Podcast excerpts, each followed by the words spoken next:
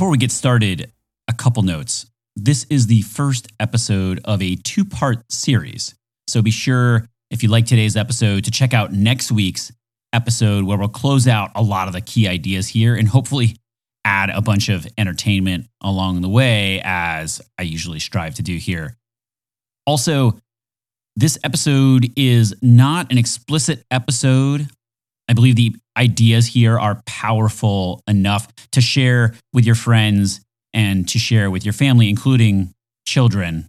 So while sometimes on the program we have fun with some adult language or include lyrics in videos and songs that are not suitable for younger ears, I have intentionally kept this series clean and safe for younger ears. There's just one exception in today's episode that you should be careful of, depending on your tastes in terms of parenting, if you have children and the age of your kids, which is there's a song lyric in here that has to do with the eyes and a violent act that could be performed to them. So leave it to your discretion.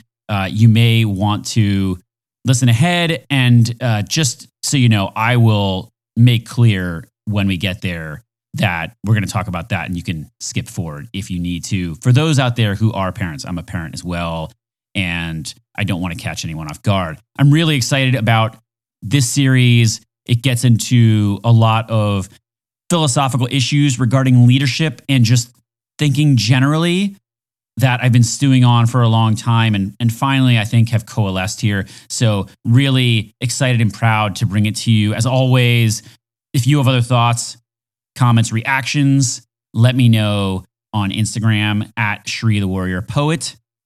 That's SRI, the Warrior Poet, and Sri actually. Sincerely hope you enjoy the episode.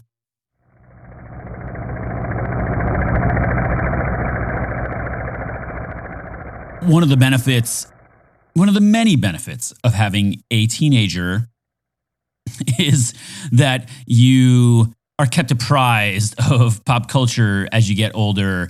And I pride myself on at least staying apprised, and more than staying apprised, staying appreciative of what younger folks among us are inventing every day in terms of language and music, etc.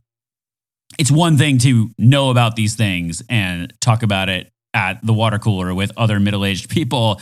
It's another to see the value in these things, even if they seem inane on the surface.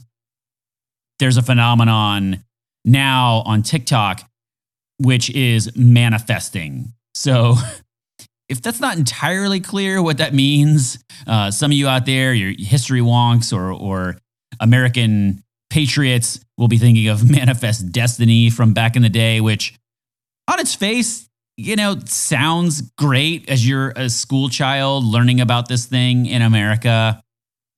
Although I think it's safe to say, with some perspective, an outsider would look at that concept and the fact that it's being taught to school children in the same way that we view fundamentalist doctrines being taught to school children in other societies, and not just looking down upon it, not just thinking it's stupid, but thinking that there's something ethically and morally wrong with training children in this manner.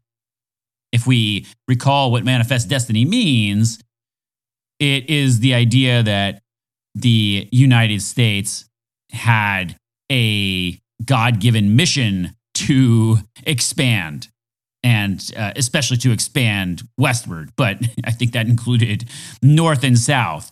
It's reminiscent of a sort of caliphate concept, and there was violence associated with this, right? A lot of what happened to the Native Americans, think Trail of Tears, was justified based upon this concept of manifest destiny. Manifesting is this idea that essentially the universe, a deity, if you want to think about it that way, has already granted you your wish. Apparently, you've got teenagers on TikTok talking about how they wanted their crush to get back to them or reach out to them. And, you know, they just manifested it to themselves. And sure enough, their crush reached out to them. Things like that. Now, I think there is actually something powerful with treating things as if they've already happened in a way. Thinking about yourself as already having accomplished a goal and gaining some confidence and reassurance out of that. I think that actually has worked for me in the past. I didn't really believe that the universe conspired in any way to hand something to me, because the universe certainly didn't hand me getting through buds. I did that by myself. Maybe there was some luck along the way. It was a good thing that I didn't get hurt in any serious way and not make it through training. And of course, maybe my upbringing and my DNA and all sorts of things helped me through that experience, as well as my teammates going through training. But the universe didn't really conspire. However, there was the Naval Academy. I spoke in an earlier episode about how when I found out I was going to a ship instead of SEAL training, it was one of the worst days of my life at the Naval Academy in the service selection process there. There was a friend of mine, became a friend after that experience, because I think that day was also for him one of the worst days of his life. His name was Grant. Grant was a wrestler. He had a brother in the same class, which was super interesting, so everyone knew who they were. Grant was a wrestler, which can be an odd breed, but also a scholar, a sort of warrior poet in his own right.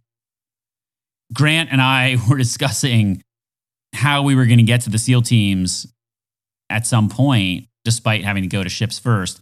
And his advice, he was a little older, and it stuck with me for the days, weeks, months, and years, many years now since then, of let's just assume it's already happened. We've already made it through the surface ship experience.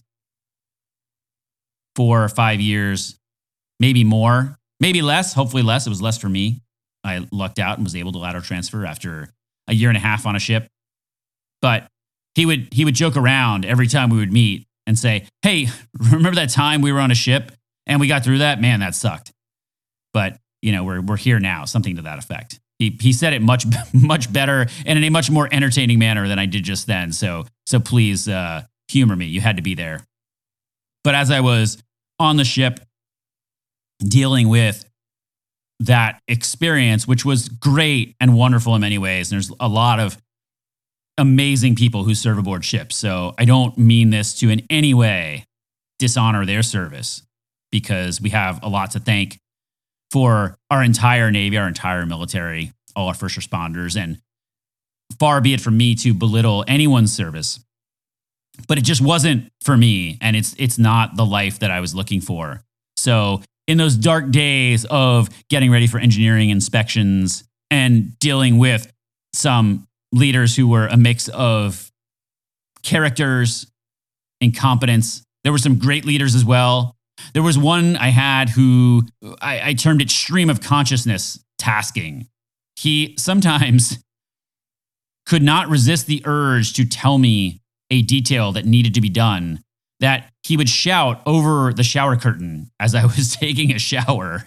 And I let him have it at one point to please give me some space. I am in the shower right now. It can probably wait. It was by no means an emergency. We weren't at general quarters. The Nixie team away. Set general quarters. Set general quarters.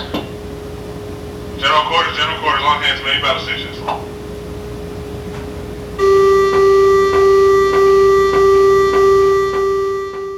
And it was in those times, and the times that I was tired from the balls to four watch, or the 2 to 7. Balls to four meaning 0000 or midnight in Navy terminology, or 2 to 7 meaning 2 in the morning to 7 in the morning.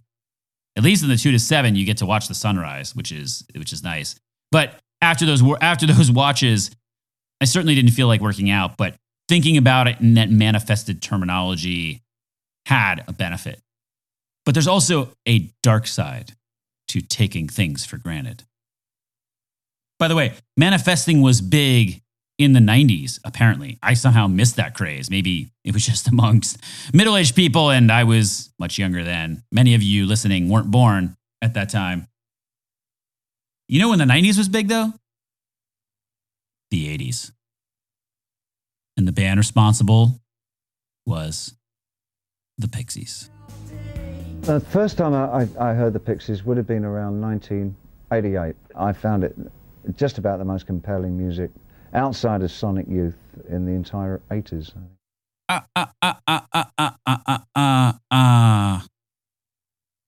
That's not me just working on my vocal cords. It's actually a chorus. There's a song, Black Math. That's not Black Mass, although I think Jack Black should have titled the song Black Maths. Maths as in what British people call the subject of math. He should have called it Black Maths just to have the double entendre with an Ozzy Osbourne song or something like that. That song is actually pretty great. It is by Break Break. The song Black Math is actually pretty great. It's by the White Stripes off the Elephant album. That's the same album as Seven Nation Army. Black Math is track 2. Not that anyone really listens to tracks in any sort of sequence anymore. It's not like you're going to pull out your Discman right now and go to track 2 to listen. Check it out on Spotify. I'll have a link in the show notes. No doubt the White Stripes and every alternative band of the 90s and 2000s and today took some inspiration, even if they don't realize it, from the Pixies. Almost all of them, again, they might not realize it, almost all of them have some influence from Nirvana and how they changed the game from how music was conceived of in the 70s and 80s. And Nirvana, Kurt Cobain, was heavily influenced by the Pixies. There's a kind of magic going on in some areas of math. There's a book, Road to Reality. It's a book about physics. I think the subtitle is A Guide to the Laws of the Universe. It's a pretty ambitious text, but for anyone who would watch a Neil deGrasse Tyson video or read some more challenging books, maybe you've read A Brief History of Time by Stephen Hawking, then I would recommend perhaps getting from the library because it's pretty expensive. I got it as a gift. And it's, again, pretty long. If you all live near me, I would just loan you the book because taking it on is a little bit of a commitment to going page by page. The author, Roger Penrose, though, does talk about some things in terms of magic, at least one topic. I haven't made it through the entire book yet. I'm getting there. But he talks about complex numbers. A complex number is the idea that you can take a square root of a negative number. This is not a math program, so we're not going to dive super deep in there. But many of you will realize that you cannot, by traditional rules of arithmetic, take a square root of a negative number. And there's a magical number, complex number, a variable, constant, something like that. Again, not a math expert, not a math show, called I. And I is the square root of -1. So that I squared equals -1. But the point here is not to go into why such a thing is necessarily valid or why we'd even use such a magical quantity. But rather the point is that for a very long time, even though the notion of a square root of -1 dates back for a very long time, perhaps millennia, it was very hard for the scholars of any era since the ancient Greeks up until, I think, the Renaissance to accept that such a quantity, such a concept might be valid. It was the kind of concept that could blow one's mind. For those patient enough to stick with that question, some amazing truths were revealed. And once you accept that such a complex number can be valid, you actually are able to solve some problems that you couldn't solve before. And the magic that Roger Penrose talks about is you can solve problems you couldn't solve before, but where the answers don't even involve the complex number. They don't involve that I, that square root of -1. And so the concept of I, this thing that never existed for a long time and people struggled to accept, and which for most of us in the real world, you don't see negatives a lot, let alone square roots of negatives anywhere visibly, even though I think there is some lurking beneath the surface in terms of quantum physics, etc. But this -1, the square root of -1, allows us to do things. It serves as a tool that, if it hadn't been invented, gives us solutions to thorny problems that people had struggled with for a long time. Now, this kind of black math is not necessarily a truth in and of itself, but a tool for dealing with the world. And people often confuse the idea of eternal truths with things that are simply tools and protocols for day-to-day life. Another example from math of a tool for dealing with the world is geometry. The average school child, let alone high school or college, and probably person walking around today does not realize that there are alternative geometries. Many of us are used to the Cartesian coordinate plane, but there are multiple other geometries that are valid across all of math, or rather, I think mathematicians would say they're internally coherent and can deal with a set of problems in a consistent way, and things that are actually important and that we use that geometry for. Again, that is not a truth in and of itself. But if you take it as a truth in itself, it prevents you from discovering deeper insights and developing new tools for dealing with the world. These kinds of tools, these kinds of fundamental methods and concepts, and to some extent truths, are really the things that are earth-shattering. They're really the things that are disruptive in our world.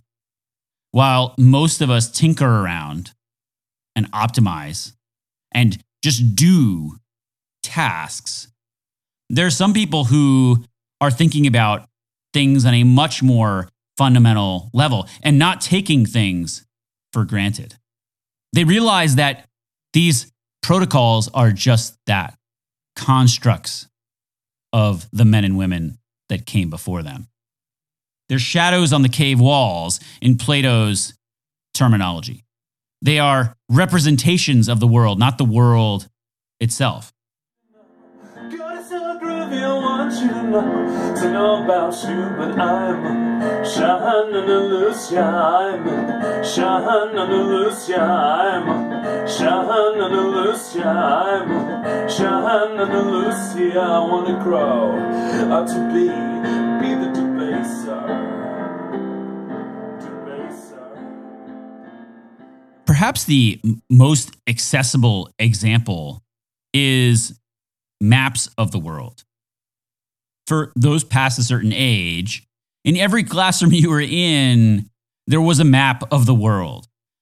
And as you went from grade to grade, you would notice that teachers had different types of maps of the world.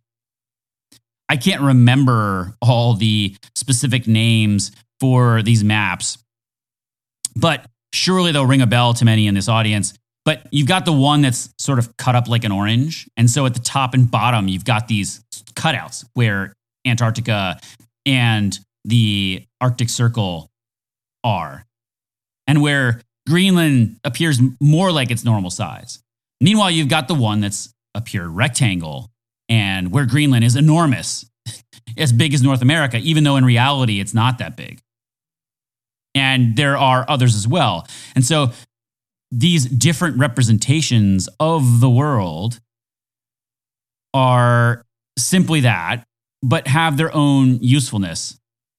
Similarly, if you are on the ground doing land navigation as a SEAL, or I've got a buddy who's a test pilot, and if he's above the earth navigating, one has to be sure that they know and that their computer systems know what map datum they are using.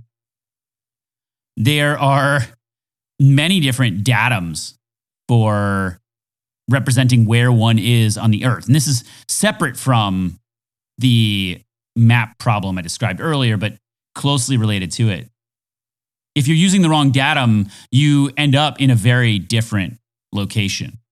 And for someone new to land navigation, this idea of different datums is something that kind of blows your mind. You just take for granted that there would just be one way, one eternal truth for how to represent one's position on the earth. But this is definitely not the case. And presuming it is, we'll wind up with you being very, very lost. In Europe, there was such a lot of sludge in America at the time. I think Pixies had a real hard time pushing their way through to the surface. I can pretty safely assume everyone in the audience here is a podcast listener. If you're looking for more content, which I think we all are in the podcast world is getting ever richer with content. But I highly recommend 99% Invisible. On its face, it is a design podcast. However, it really consists of explaining the world, explaining the stories and protocols that we have in our everyday lives, why things are the way they are.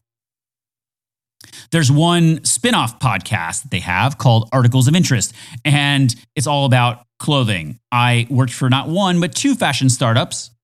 I am not a fashion expert by any means, but it was truly an education. At one place, I was in charge of figuring out how the algorithms recommended certain jeans and dresses and tops to women, and why would they would fit, and whether they would like that style. And it's kind of ironic that sort of technological problem was entrusted to me, given my level of knowledge about women's fashion. On this Articles of Interest podcast, though, there's one episode on pockets and the origin of pockets. And it kind of blows your mind, because one assumes that, A, either pockets always existed, which would be a stretch, no pun intended. At the same time, how pockets originated as little sacks that you would just tie in a string around your waist, separate from the rest of your clothing, and that they were called pockets, just sort of blew my mind. I'm not sure if I'm alone there. In the core 99% Invisible podcast, recently, I'll link to it in the show notes, there's one called Fraktur. That's F-R-A-K as in kilo, T-U-R. It's a German word, describes a typeface. And that particular variant of typeface ladders up to an overall family of typefaces called black letter, which was really popular in Europe. If you read something in Europe at one time in a book, printing press derived or based upon someone writing it by hand with a quill, it was done in black letter. It's all you knew. It is what reading was. You couldn't separate language from black letter, except that eventually another typeface overcame it, which is the Roman typeface, which is how most of our books are written right now. Most fonts are actually Roman. I highly recommend you listen to that episode of 99% Invisible, again, Fraktur, to get more information on why they're talking about it and why it's interesting. But it makes you think about what that world is like, where everyone assumes reading and words look a certain way and are a certain way, and where there can be something totally different and it changes the way people perceive their language and their culture. In that vein, some languages are just more efficient. They might be more efficient and compact and result in a faster relay of communication. They might be more narrow in terms of the number of words. And so with that narrowness of word choice, the nuance is left to physical cues, nonverbal cues, and context and subsequent explanations, which ironically makes it less efficient. Some languages are more precise, and so there's higher fidelity between what someone says and what someone understands.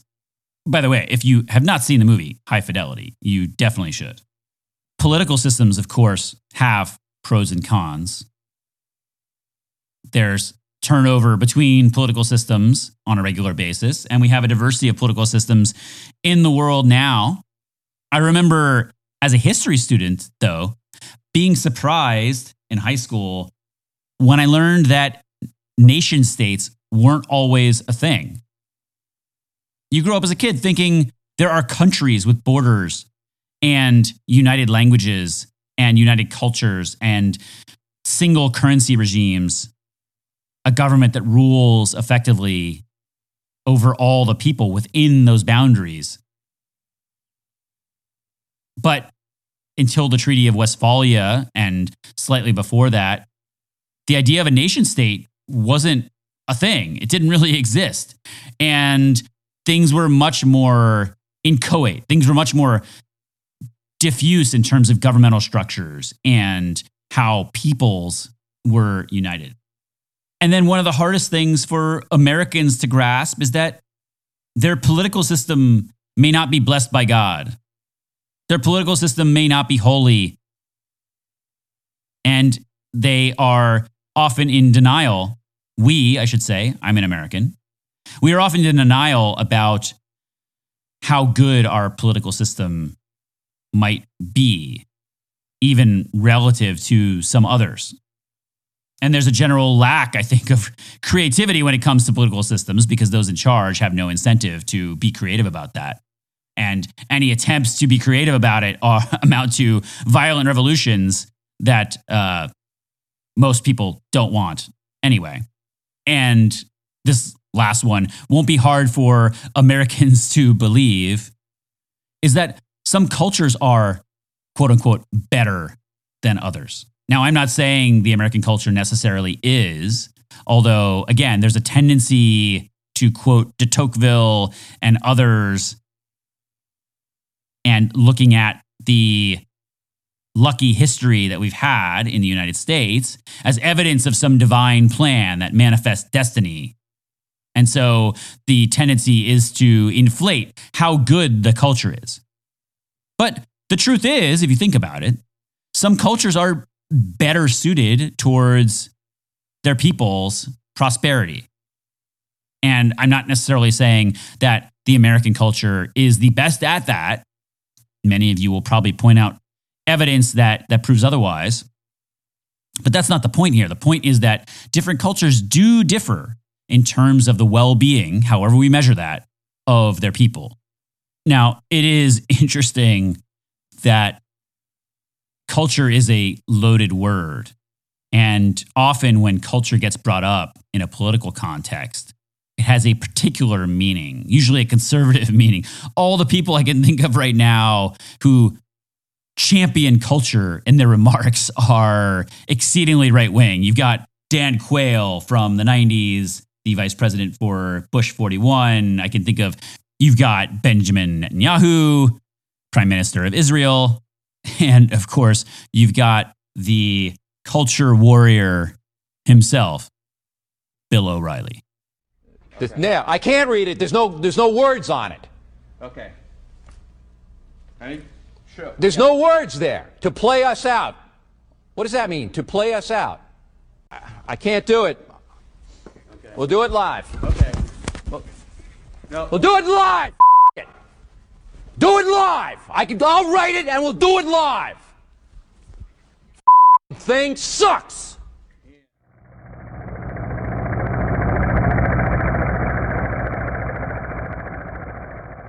Think about this for a second. What if we had 8 days a week? What if we took the Beatles at their word and gave ourselves 8 days a week to love someone or do whatever it is we want to do? What would change in society? Think about the weekly meetings you have. What if we could have 10 days a week and have that weekly meeting less often? That would be amazing. So many things are done on a weekly basis. Going to school 5 days a week is a direct function of 7 days a week. After the French Revolution, or maybe mid-French Revolution, because it lasted forever, in various phases, there was an attempt to have a different number of days per week.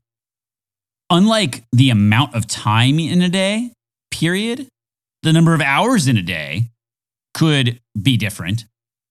It's rather arbitrary. And the number of days in the week, number of days in a year, don't tie out in terms of adding up to an even number of weeks. With 52 weeks, you've still got a day and a quarter left over in your year.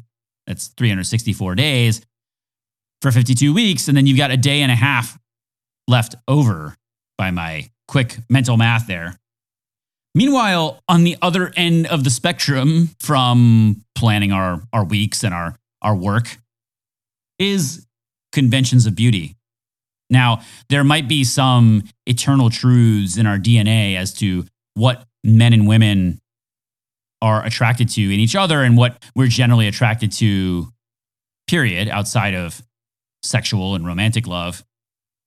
But conventions of beauty change through time.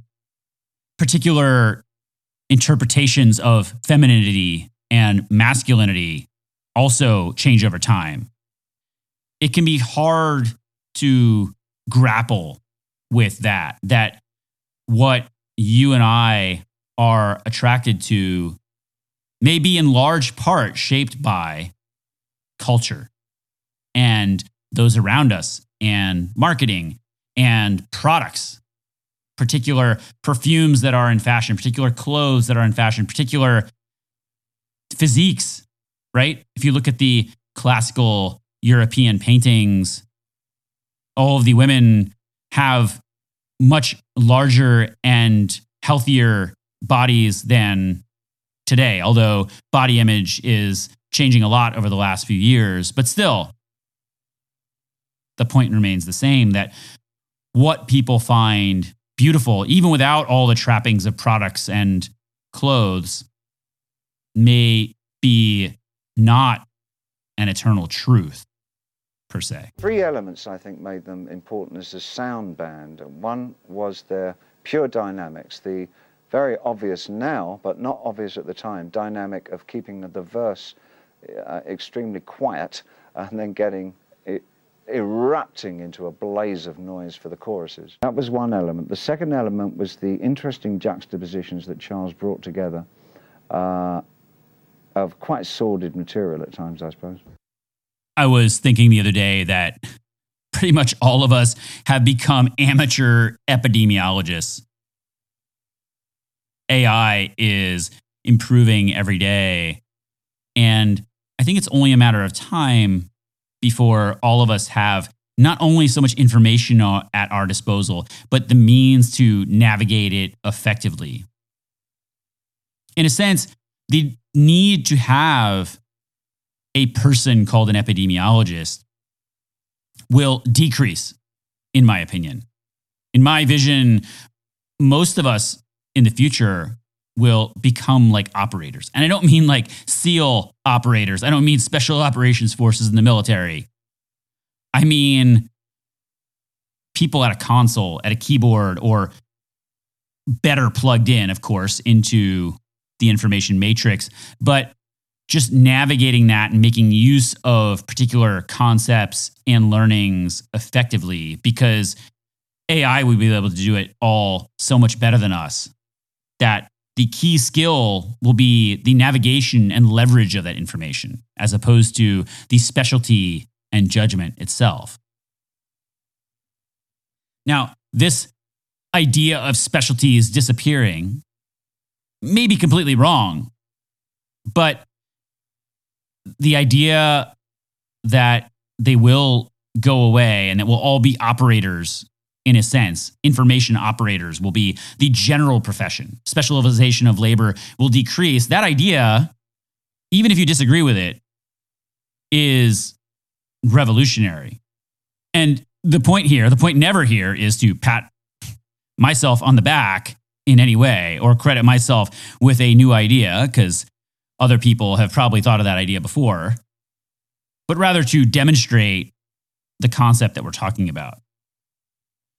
This is not about black swans. We've talked about Nassim Taleb and black swans before. It's about something much more fundamental. It's about questioning the reality as we know it and recognizing the difference between truth and protocol. Ultimately, if we can do that, then we can come up with ideas that aren't optimizations and in the end are much more impactful and thus much more important.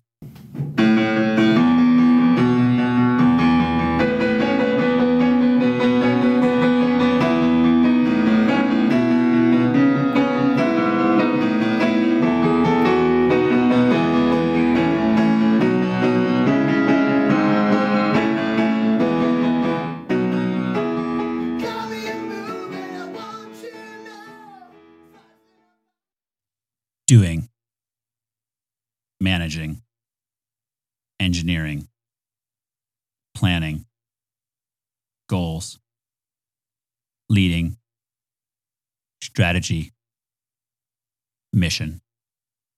That list I read to you right there is a hierarchy of scope and tasks of people in a value chain that I just jotted down.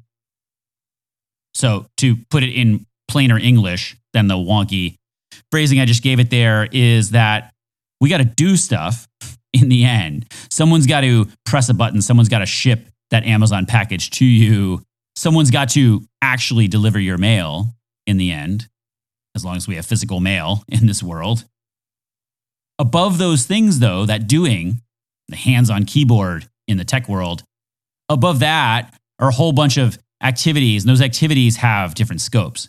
You as a leader, your job is to level up. Now, in the podcast world, in the content world, if I'm to be called an influencer, the gospel is niche down, niche down, niche down, and then niche down again. The idea is to provide the most value to the people who really love what you're producing. I hope all of you love it. On the other hand, if you are a leader, my advice to you is level up, level up, level up, and then level up your thinking some more.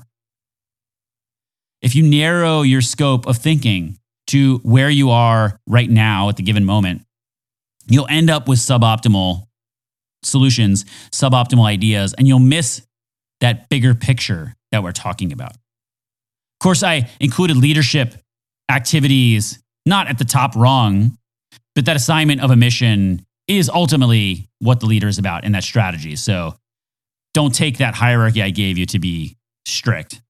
The ideas that matter should blow your mind a little bit. You're never going to get to those blow your mind ideas in an incredible niche, at least as it pertains to business. And maybe I'm wrong. Maybe it depends on what the idea is. Maybe it depends on what the problem is that we're trying to solve. But the ideas that come to my mind that are mind-blowing matter a ton. That doesn't always mean that ideas that matter need to blow one's mind, but still, theory of relativity blows one's mind once you even understand the basics of it. Specialization of labor is something that was totally incomprehensible to people before Adam Smith and eventually Henry Ford. The idea of comparative advantage in trade, David Ricardo being the economist who laid that out, it blows one's mind that there can be benefits to some of those scenarios. But in actuality, there are. It's inherently improvable that free trade is beneficial to both sides. The thing is, it doesn't necessarily require an academic education that is in-depth to the level of a PhD to come up with many of these ideas. That's not always how the people who are most impactful on human history go about things.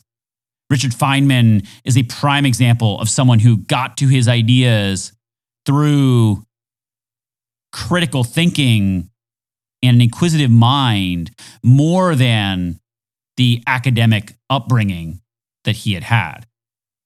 Same thing for Einstein.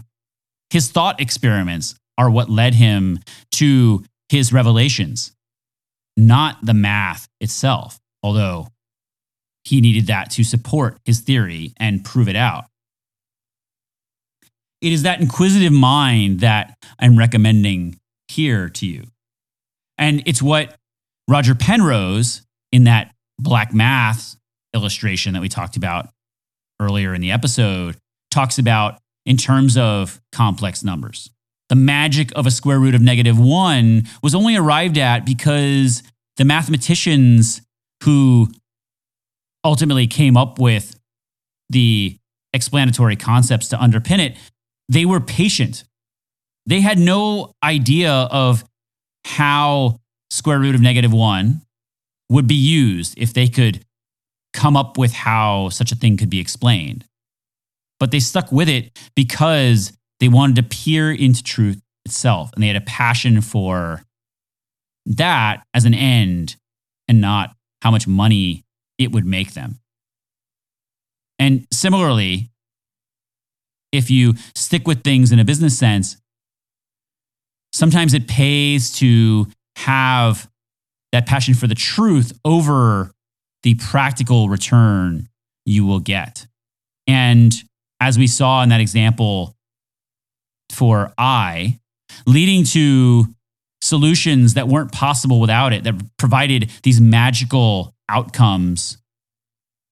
If you focus on that truth and that ideal outcome and be patient with those questions that you ask, those why questions, and question all the protocols around you, then you might arrive at some magical solutions. It's done so effortlessly, and it's done with such a sense of fun and enthusiasm. There's a great sense of humor underlying everything that Charles does. Three were the colors that Santiago provided as a guitarist. I think as a guitar player, he's terribly underrated. It's much more about texture. He supplies extraordinary texture. People in business talk a lot about quote unquote transformational vision. I want to use air quotes there because the phrase is kind of meaningless and is just inane corp speak. Those who ask for you to deliver a transformational vision seldom are capable of having a transformational vision themselves, in my experience.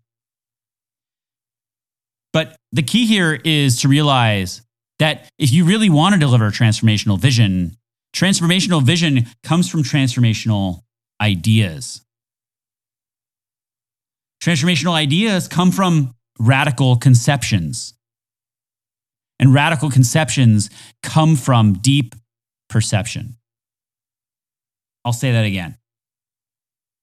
Transformational vision comes from transformational ideas. You can't come up with transformational ideas unless you have radical conceptions of the world. And the way you develop those radical conceptions of the world is to have deep perception, to stare at something for a long time, and to wonder how it works. Wonder being the motivating energy here. And if you wonder, it will allow you to ask the right questions. And wisdom is all about asking the right questions. One of the strongest songs that I heard at the time was Debaser. It's based on religion, two very basic American subjects. The two subjects closest to the American heart, I think.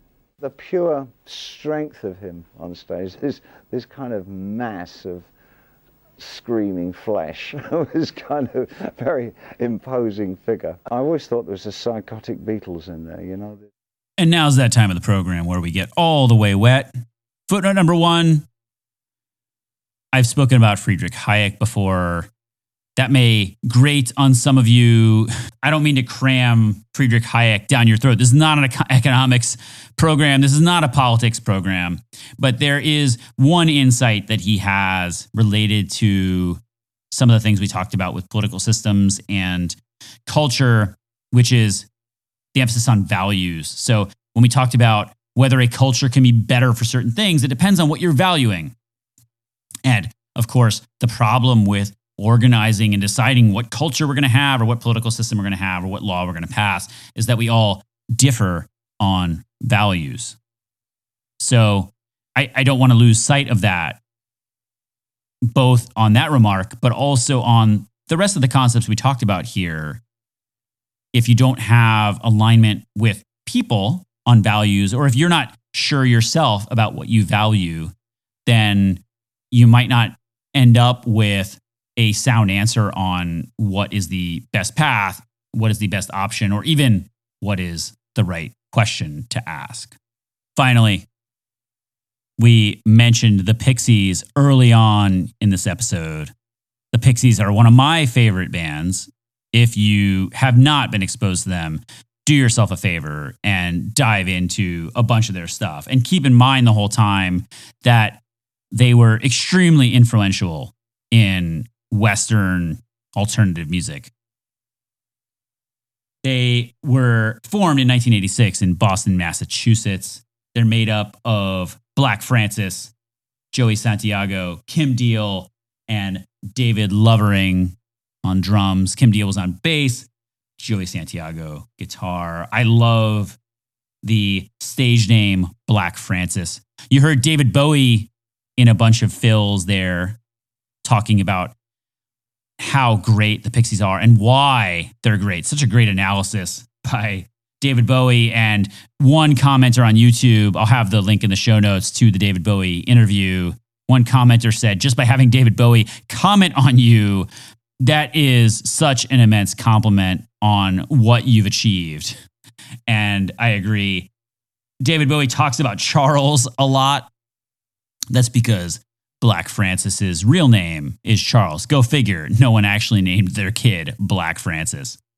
The other Pixies-related fills you heard were piano covers of the song Debaser. One was by a guy named Christian D'Amico, D''Amico.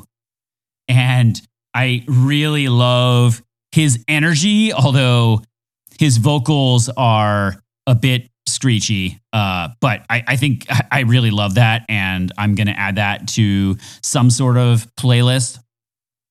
Meanwhile, the other one with sort of not as good piano, but better, more melodic vocals, kind of almost Smiths-like, if I recall correctly. The video is actually kind of weird.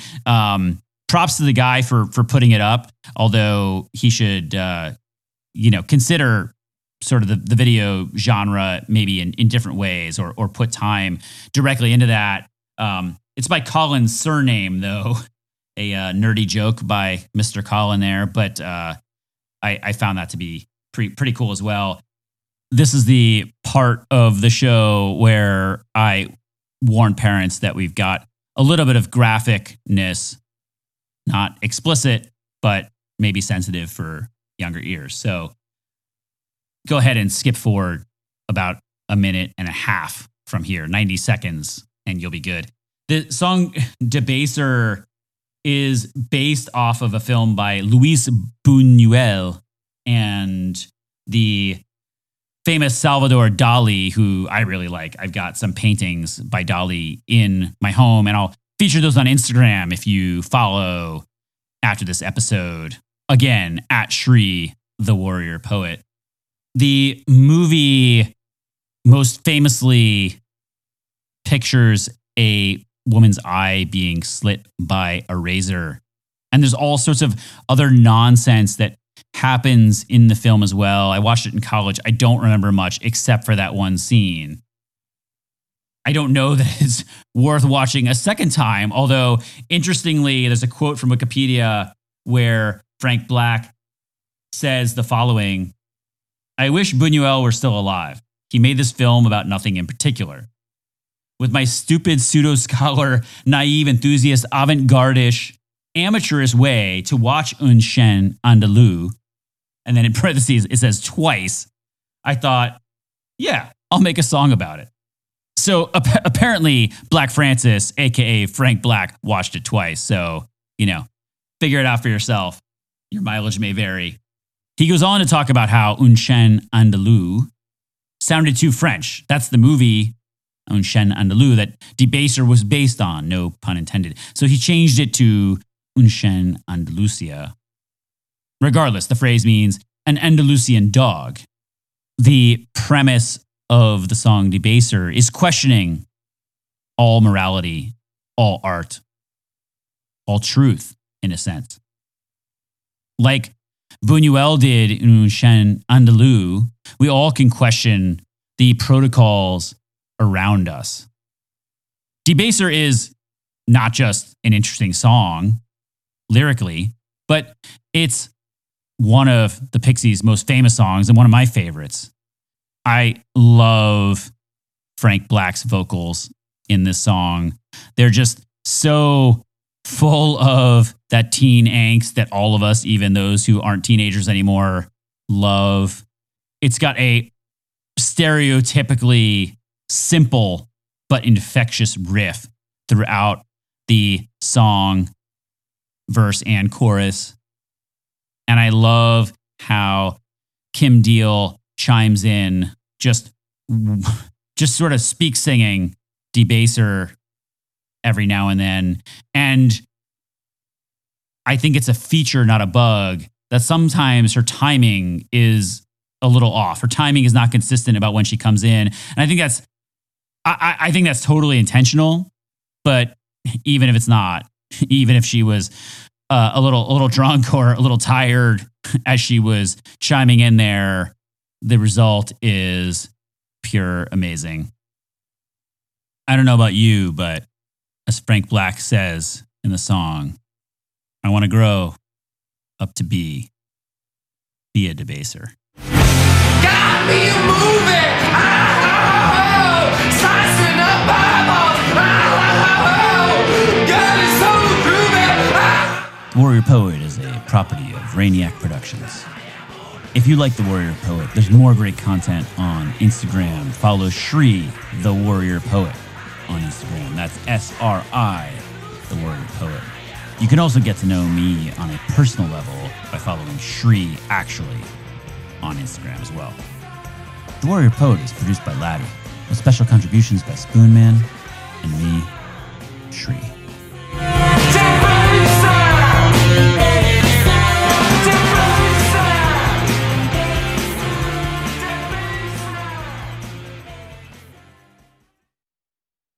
No, Kevin. Mina do it. Spita.